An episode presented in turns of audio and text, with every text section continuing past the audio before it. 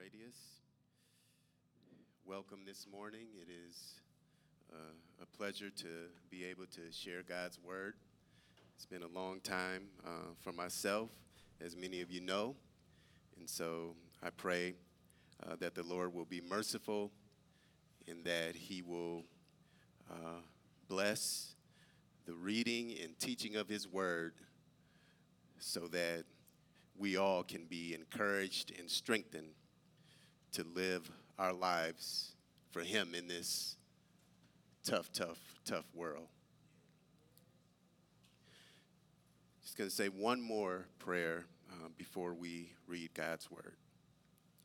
Heavenly Father, we thank you so, so much for revealing yourself to us, for allowing us to know that you're real, that you exist. Lord, we thank you so much for our future, that we understand, those of us who know you, that this world in the brokenness of this world is not all there is for us, that we have a future hope, that one day there will be no more crying, no more tears, no more heartache. And Lord, with this broken world and all the pain and suffering that we go through, we cannot be reminded and encouraged by the reality of that truth enough. Come, Lord Jesus. In your Son's holy and precious name we pray, Father. Amen. Start off by reading from 1 Corinthians verses 1 through 9.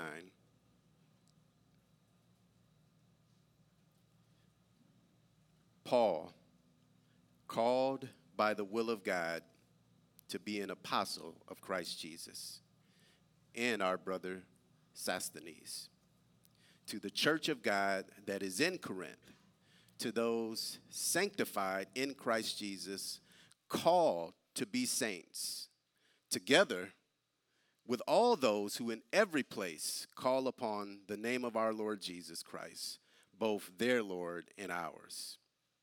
Grace to you and peace from God our Father and the Lord Jesus Christ. I give thanks to my God always for you because of the grace of God that was given given you in Christ Jesus that in every way you were enriched in him in all speech in all knowledge even as the testimony about Christ was confirmed among you so that you are not lacking in any gift as you wait for the revealing of our Lord Jesus Christ, who will sustain you to the end, guiltless in the day of our Lord Jesus Christ. God is faithful, by whom you were called into the fellowship of his Son, Jesus Christ our Lord.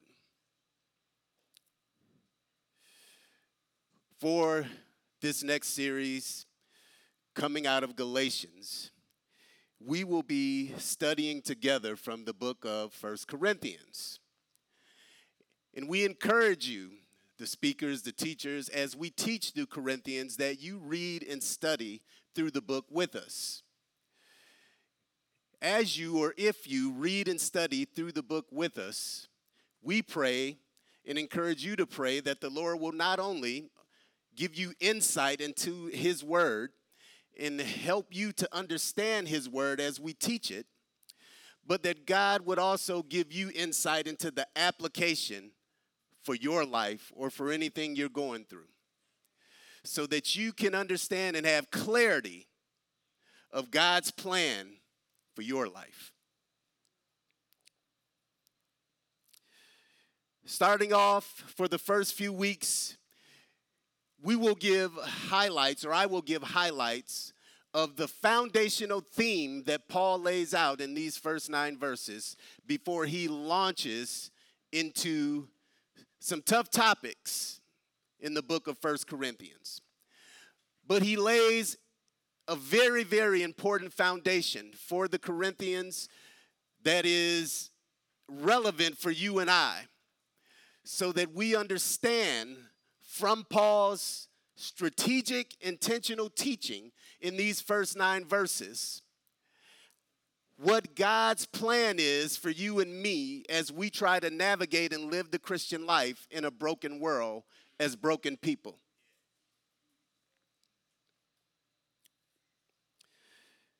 This letter, First Corinthians, was written by the Apostle Paul as a response to problems that he had been told about and that was written to him in the church located in a city called Corinth.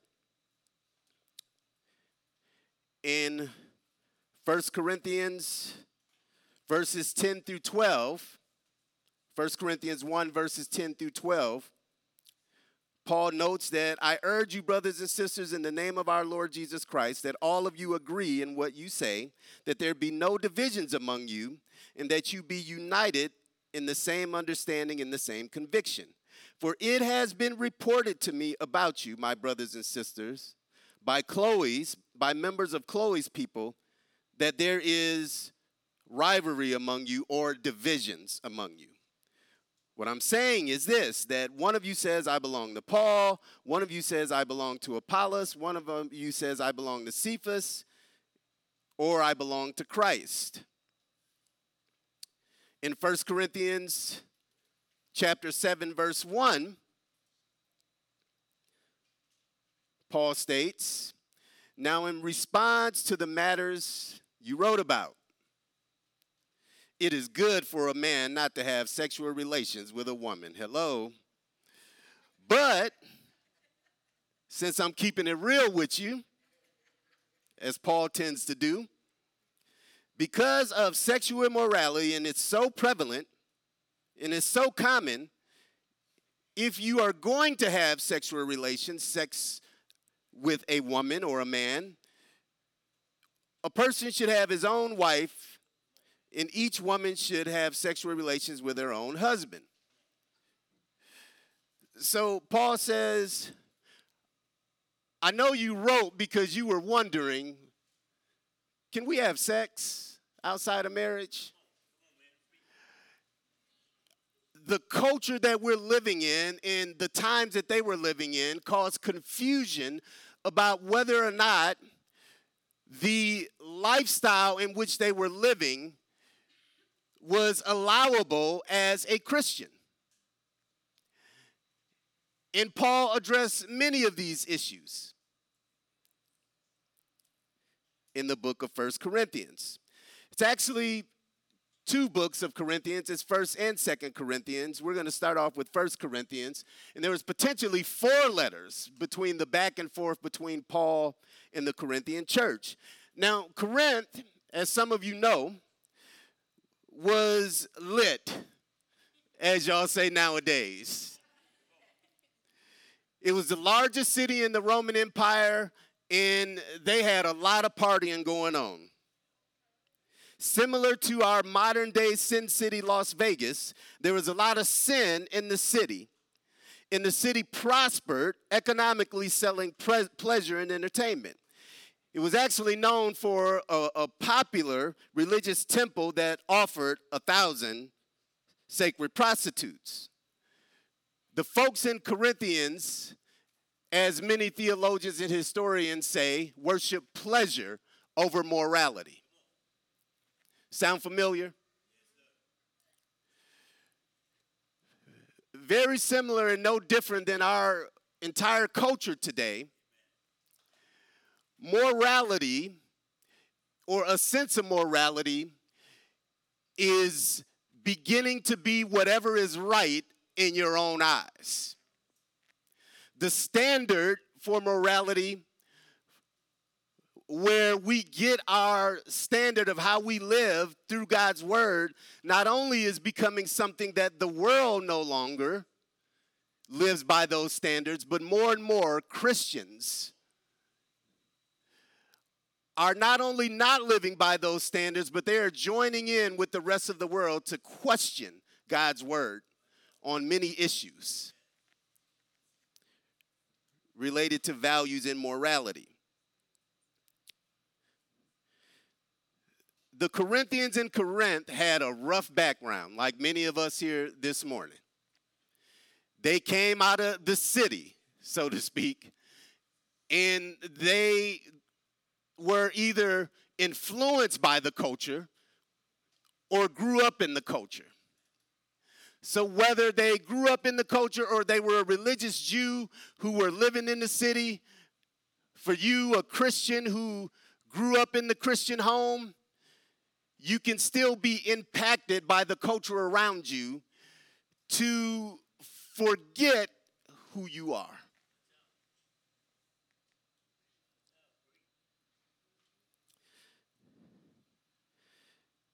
In 1 Corinthians chapter 6 verse 9 through 11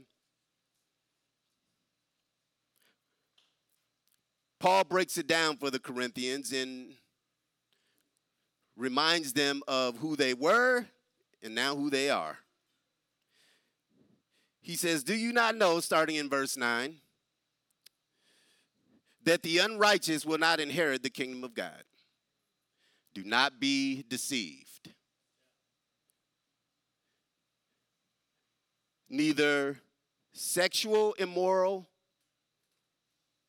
neither these sexually immoral, nor idolaters, nor adulterers, nor men who practice homosexuality, nor thieves, nor the greedy, nor drunkards, nor revilers, nor swindlers will inherit the kingdom of God. And such were some of you.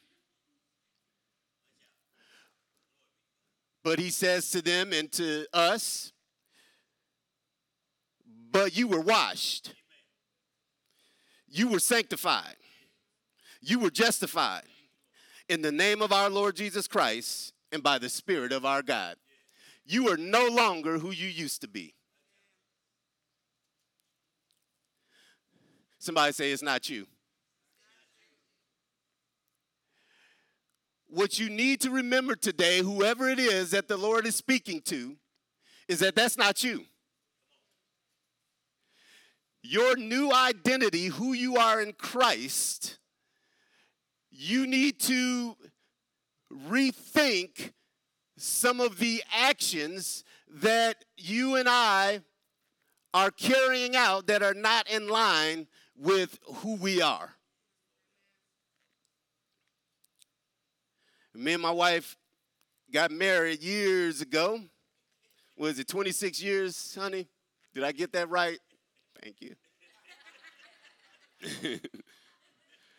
I'm married into a blended family. If you all know me, you know my family, you know, we, we, we're blended. And the thing that many of us, or all of us, when my wife and I married and the kids had in common, we, we all, despite our diversity of how we look, there was trauma. We all had a rough background. The kids had a rough situation. But when me and Nell married, they had a new father and they had a new name and a new identity. Their fathers were not there, there was no father around, and they were broken. But God, by His grace, brought me and my wife together and gave those kids a new identity, a new father. But sometimes throughout the, their lives, as they grew up, that trauma would come up. They would often forget that they're okay that they have a new identity, that they have support, that they have love. Time and time again, they had to be reminded that you are no longer who you used to be.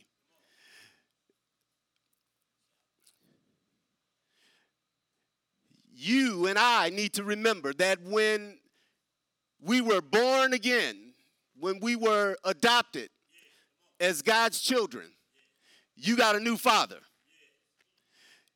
You are no longer who you used to be. And there's a lot of truth and teaching throughout the scripture that we will go through that's important for you to know related to your new identity in your God who wants you to realize that He identifies you personally. He wants you to know He's your Father, Amen. not just your Creator.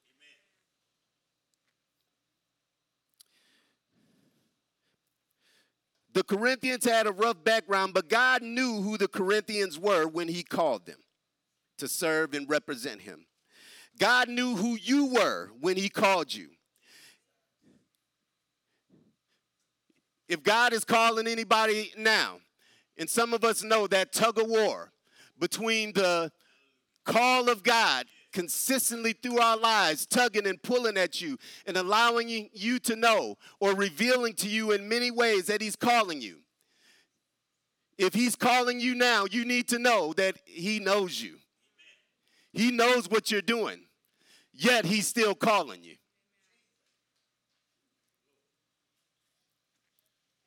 No matter where you are, how bad it is, the awesomeness about our God is that despite how far you turn from Him, He's still calling you. As a matter of fact, as we'll see as we study the book of Corinthians through the Corinthian church, God knows as Christians that we're going to struggle to grow to be like Him. Yet He still calls you His own. Anybody got any them kids that you struggle to claim? Some of you old folks. they just out here wild. Some of you kids, your parents, you know, they they probably saying you just just don't come home for a while. I'm sorry if that hurt somebody's feelings, but it's the truth as human beings. See, when you are not representing as human beings, we struggle sometimes when those who are supposed to love us and represent us don't represent us. But God, somebody say, but God. See, God ain't never like that. As human beings, after we get out of our feelings, as you young folks say, as parents, we come around and we still love our children. So, no matter what happens when you mess up, if you are my child by birth or adoption, you still my child. And God knows that you're struggling as a Christian. But He still identifies you by His name. Let's look at a few more highlights about the Corinthian church. And bear with me today because we're doing more of a background and overview. We'll do some highlights. But a couple things about the Corinthian church that Paul touches on. 1 Corinthians chapter 1 verse 5. They had grown very articulate and knowledgeable of God's word. I mean, here are people who morally they don't live up to God's standard. They got a lot of issues in the church, but they know the word. Anybody know people like that? They know the word. And Paul said, You were enriched in him in Christ with all speech and knowledge. I mean, they, they, they, was, they was bad. They was good. I mean, they're very articulate in God's word. Paul speaking to them and enlightening them was not because they didn't have understanding. I mean, some folks, you can't tell them nothing, they already know. In the Corinthians, they got all the knowledge and they can talk with the best of them when it comes to Christianese. So, Paul is going to lay the foundation recognizing that I know I'm about to tell you this, but I know you know. So, this is just a reminder, and may the Spirit of the Lord bring you from knowledge to conviction to action. That's going to be the process Paul is trying to get them to. Because when you, at some point, when you've been in church long enough, you know what you're supposed to do. The question is obeying what you know.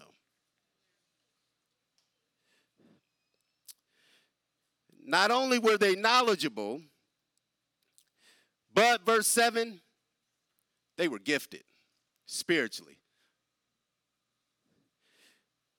When you read in the book of Corinthians, you'll see that a lot of supernatural activity was going on in Corinth. They were prophesying, they were speaking in tongues. He says, You were not lacking in any gift. Verse 7. So it's amazing here when you study this book, you see people that are not living as they should, but yet you'll see from Paul, and he'll say it God's grace was definitely with them. Our God is so awesome. So they had the word, they were knowledgeable, and a lot of gifted spiritual people, but they struggled to break from their old lifestyle, influenced by their upbringing when they became Christians. Somebody say, I'm struggling.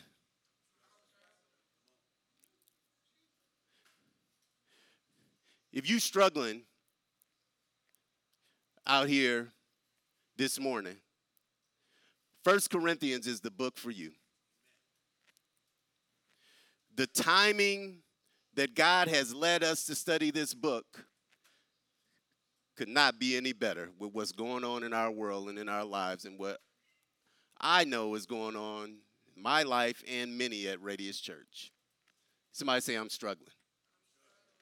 If you ain't say it out loud, some of you, I know it's in your heart. The Corinthians were struggling. They were prone to division, as we looked at in 1 Corinthians 10 through 12 earlier. They were honoring men and women over God, honoring preachers, giving hype to different preachers and teachers rather than understanding that their commitment to the Lord is personal between you and the Lord. There was issues with sexual immorality. They didn't just have sexual immoral issues, but 1 Corinthians 5 1, Paul drops the hammer down.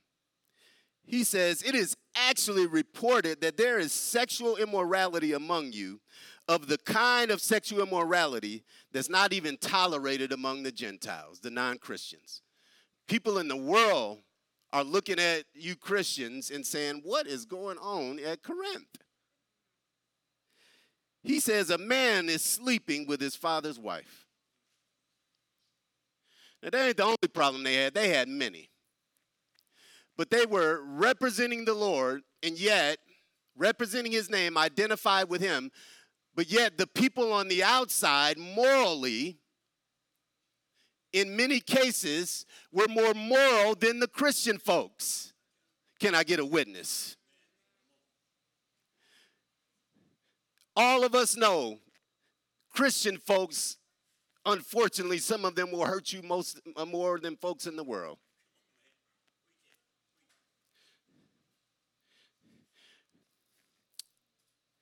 But we're going to learn a very important lesson regarding that reality and despite that reality.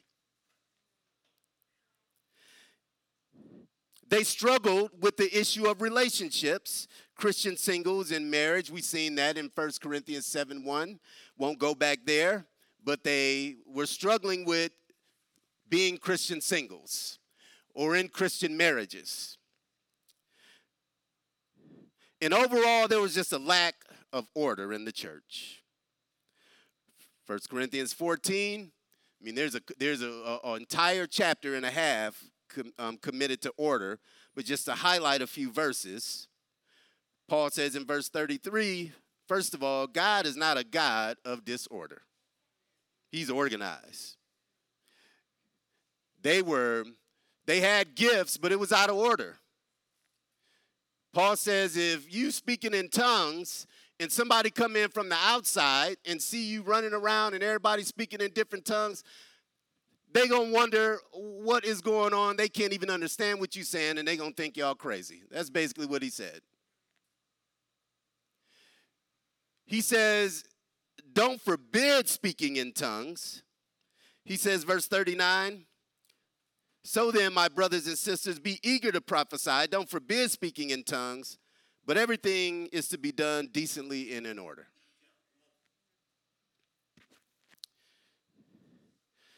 The lesson regarding the Corinthians in reading about the Corinthians and realizing that our God doesn't hide anything. That's one thing I love about the Bible is there's transparency if you really read it. But one of the biggest lessons about looking at the Corinthians church is that our personal calling and commitment to the Lord cannot be dependent upon the representation of other Christians. It is not God's design for us as Christians to operate that way. And when you stand before the Lord, as we will see, as Paul taught in First Corinthians and Second Corinthians, there will be a judgment for Christians, and it'll be based on how you live your life for Christ, not how other people did you or treated you or how they lived their life.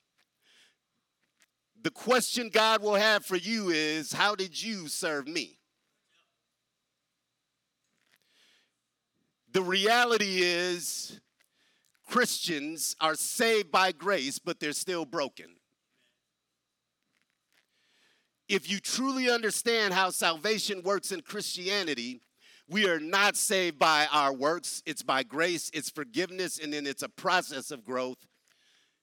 And if you depend upon how Christians act to connect with God, then your own eternal destiny you are allowing your own eternal destiny to be dependent on other folks. And even in the world, we know that just don't make sense when you really think about it. You don't let other folks determine your destiny. But I know it's hard because when people hurt you, we've all been there. It's difficult. But that is the lesson in the application for you there.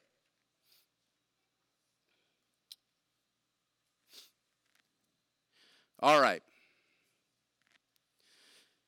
Now we're going to look at a couple of these passages in 1 Corinthians 1 9 and highlight a few things related to a theme that I'm going to identify in three words that Paul communicates for you and I to learn in these first nine verses in the foundation and the opening to this letter to the church in Corinth that had issues and problems like me and you.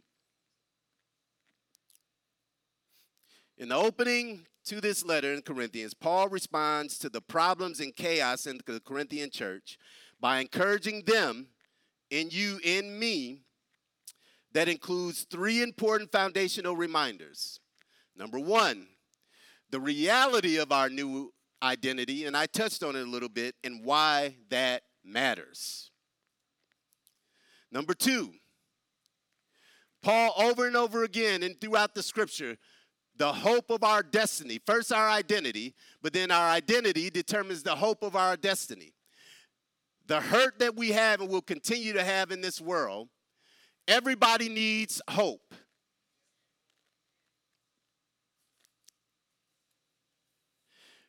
When you are looking to get education and get a degree. Those of you that have went through any process, whether it's getting a degree or whether you've been a part of something where it's hard work to reach a goal. When you're looking to get a degree, it is very, very taxing and difficult physically and mentally. But because you know there's an end, there's hope at the end that you will finish and that there will be an accomplishment.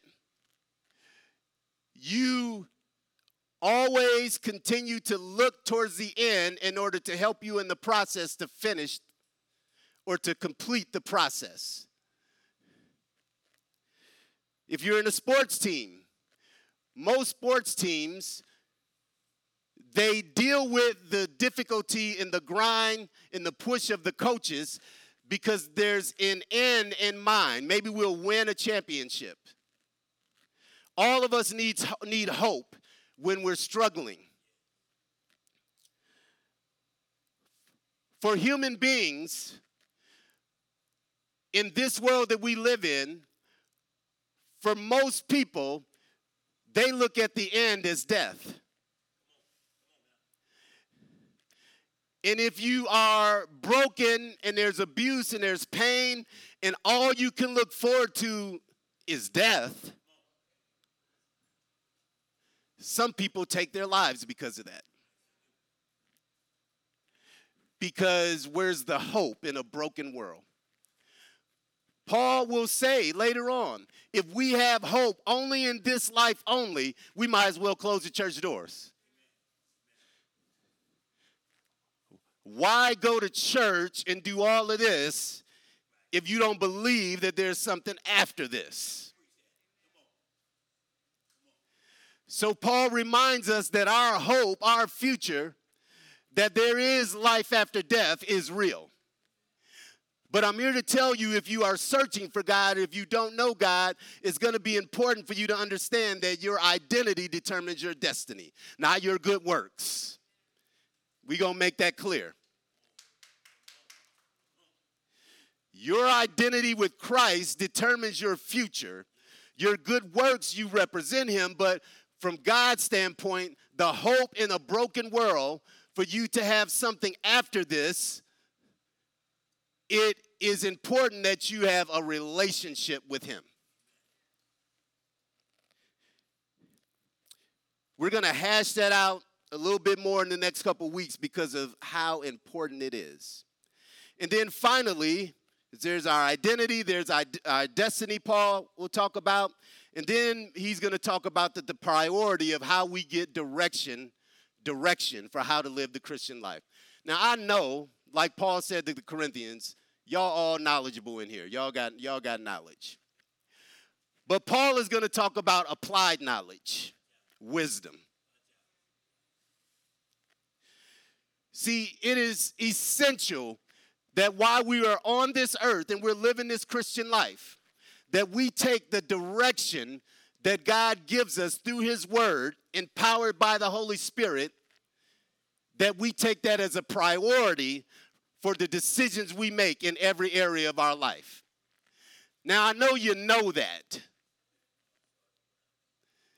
But this is to be reminded and to say, okay, Lord, let's start taking steps to actually apply it. Especially in a world that says that God that's, that God's word is foolishness. And Paul is going to say that. The preaching of the gospel, the cross, what we're talking about is foolishness to the world. Because they think they know it all, but they don't realize they're the ones that's really lost. And the question is, as I've said throughout my time here at Radius, eternity is too long to be wrong. You do not want to be on that side.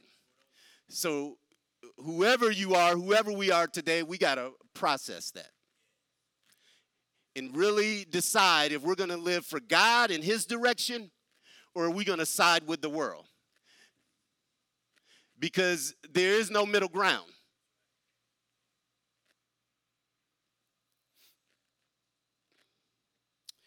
Our identity, our destiny, and our direction.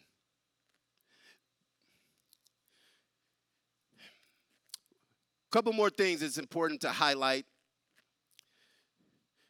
Corinthians in any book of the Bible is not a disconnected, standalone book to understand these concepts that, that Paul is about to teach you.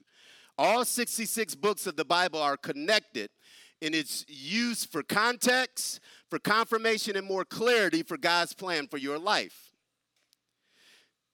The reason why I'm saying that, and that's important because as we go through this series, and some of you have been at Radius, but just to help you understand for whatever it's worth, that when we look at other books of the Bible and we look at other scriptures to help us interpret the scripture we're reading, that's kind of called cross referencing.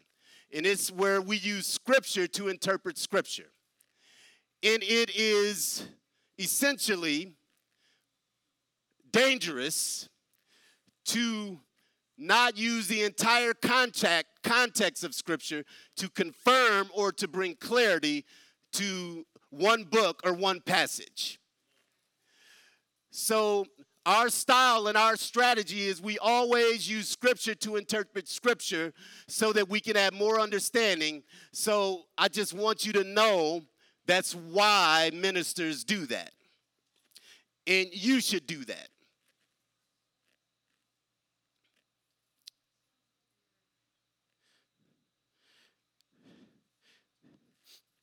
Let's review verses 1 through 9 for the last five minutes and just some highlights. I'm not going to go into a deep exposition or look at all the details today, but just some highlights of some things to um, highlight those three areas that Paul will focus on. First of all, identity. Paul uses the name Jesus eight out of the nine verses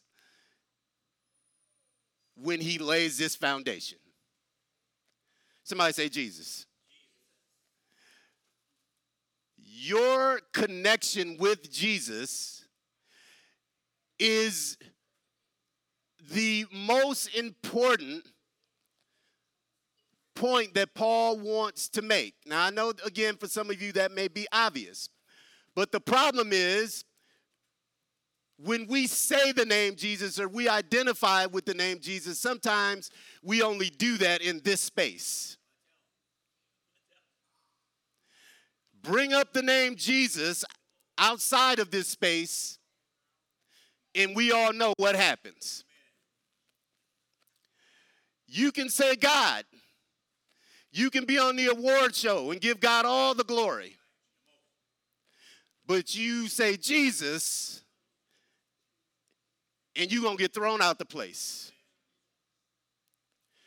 Your identity with Jesus, while we may intellectually know that's who we are and who we associate with, but if my kids go out and somebody says, Is that your father? and they say, No, that ain't my father, then they getting the benefits of me being their father, but they're ashamed of me. They're not representing me.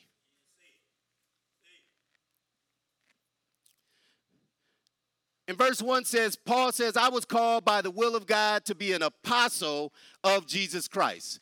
So the first thing is for Paul, his identity with his life purpose is identified with Christ.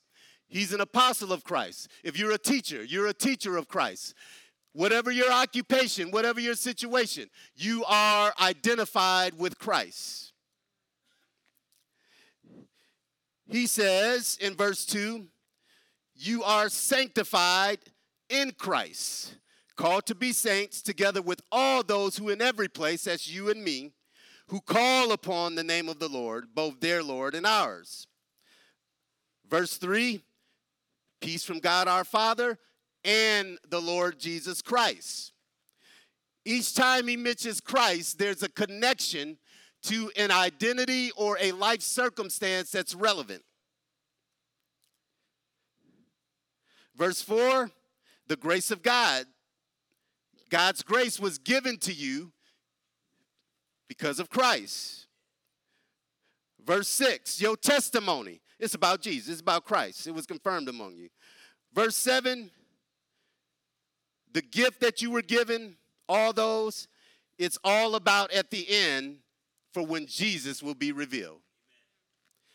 We do all we do, we are who we are, but at the end of the day, what really matters is when Jesus returns and he reveals himself, will we be identified with him? And guess what else? Verse 8, why Jesus is so important. Anybody here sinless? Anybody here without sin? Anybody here that don't mess up? Anybody here when you stand before God, you're gonna be like, God, come on, take me in. You, I, you know I earned it.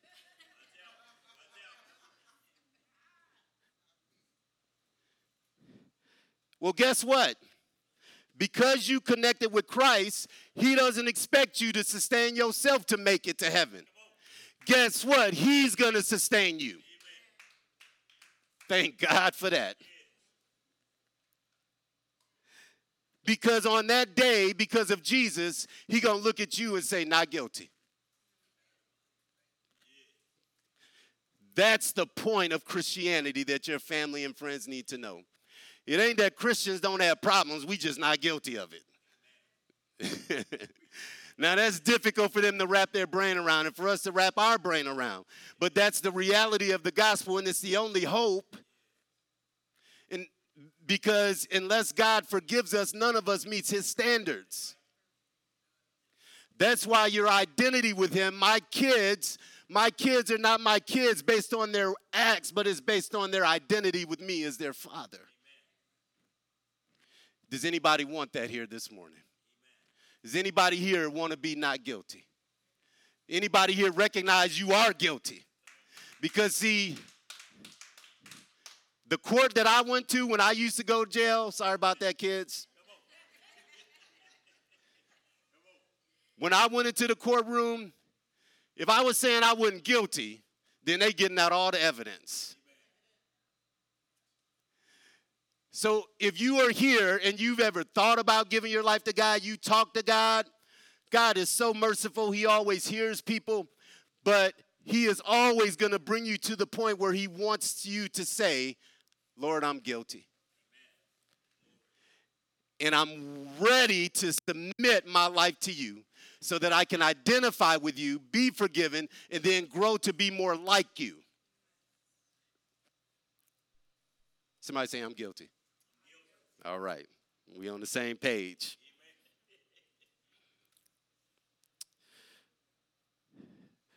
My brothers and sisters, God, number nine, is faithful, by whom you were called into the fellowship of his Son Our God is faithful who called you.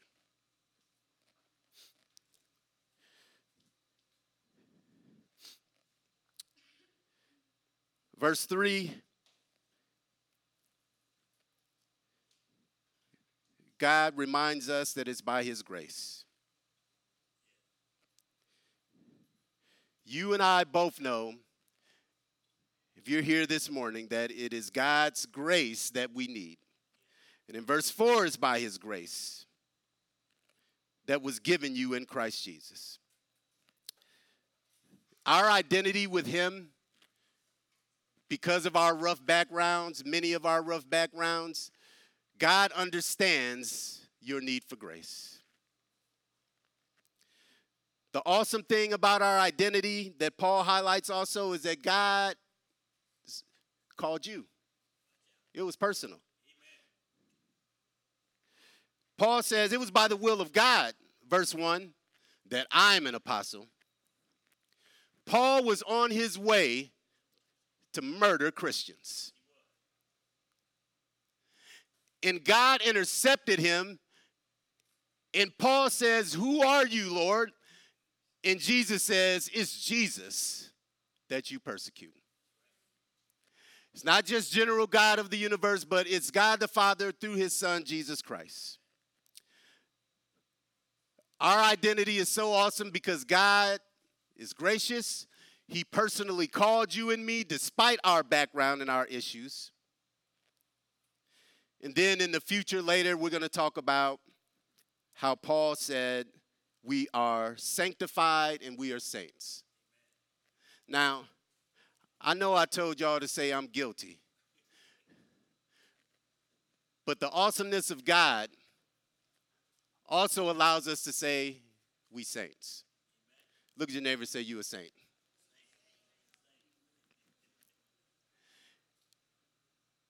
Because of his grace, guilty people can be saints. There's more to unpack in these verses.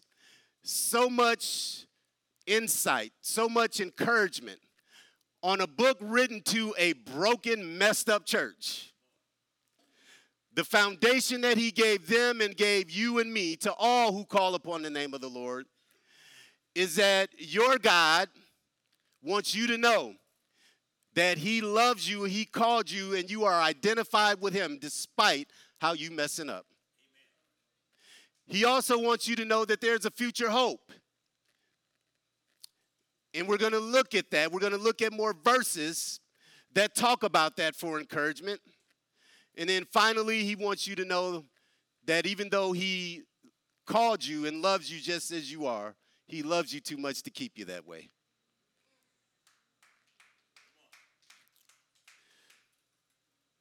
The design and the design for Christians who are identified with Christ is that we grow to be more like him.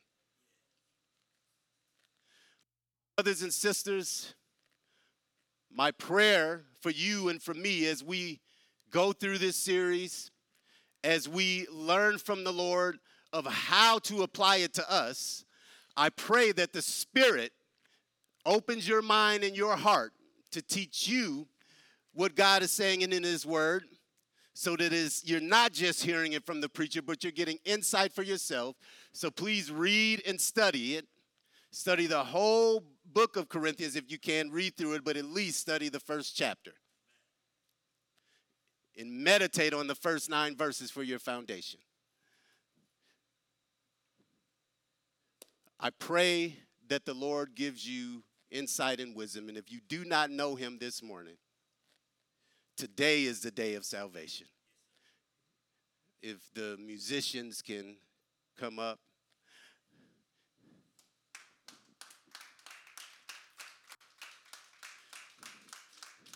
Today is the day of salvation.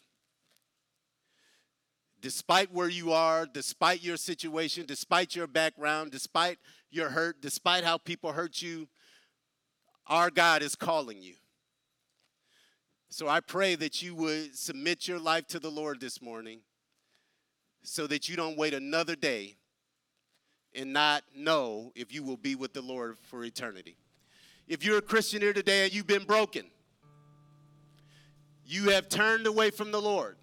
Your life doesn't look like who you know you truly are in Christ.